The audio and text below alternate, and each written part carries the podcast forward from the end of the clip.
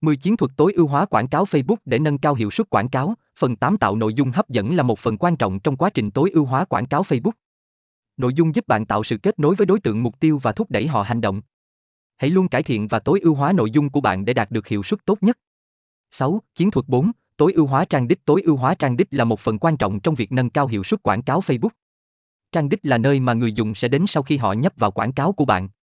Dưới đây là một số cách để bạn tối ưu hóa trang đích để đảm bảo người dùng có trải nghiệm tốt và thúc đẩy họ thực hiện hành động mà bạn mong muốn. Một, tạo trang đích liên quan. Trang đích của bạn cần phải liên quan chặt chẽ đến nội dung và thông điệp của quảng cáo.